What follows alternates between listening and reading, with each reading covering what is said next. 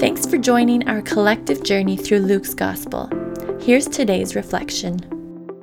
Well, welcome back to Luke Through Lent. My name is Andrew, and it's great to be with you today. We are diving into a text that actually we preached on last Sunday, and it's kind of cool how things are coming to a head as Holy Week draws near and we come closer and closer to Good Friday and Easter. This scene brings us into the betrayal. The betrayal of Jesus by one of his disciples, one of his closest followers, Judas. It also sets the stage for understanding the meaning of Jesus' death.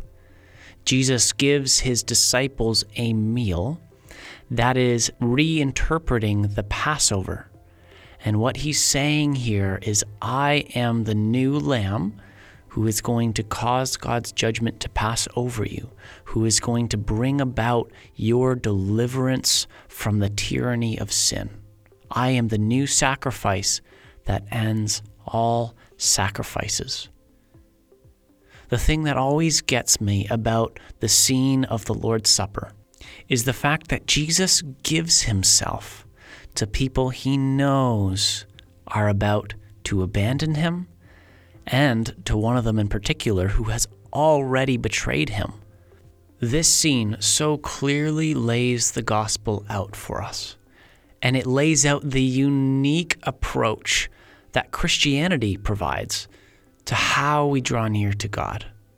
In much of popular religion and spirituality, the way to get to God is by us becoming better people, adopting a regimen of self improvement being moral, being a good person. And then it's believed that once you attain to that standard, whatever standard you set out for yourself, then God will love you.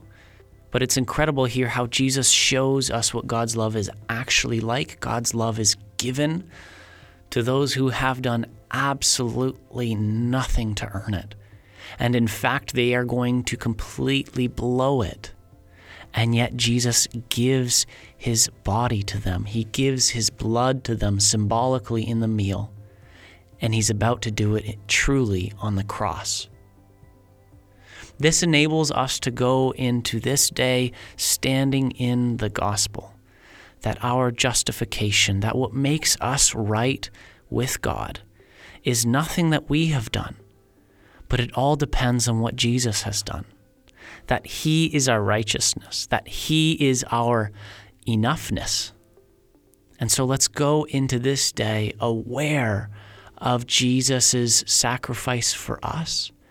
And may His Holy Spirit fill us with this awareness so that we too can be reflections of Christ, that we might bear witness to Christ and His self giving love by how we love others by how we love our kids, our spouse, our parents, our grandparents, our teachers, our coworkers, our bosses, everyone we come into contact with, everyone we see.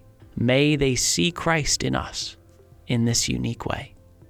Will you pray with me?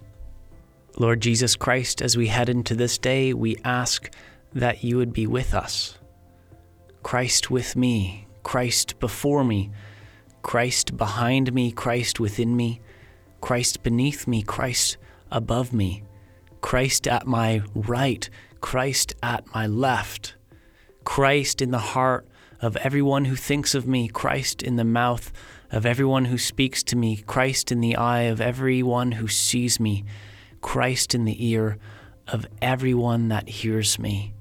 And this is a beautiful invocation in St. Patrick's breastplate, which is an ancient prayer of the church, and I invite you to pray this with me.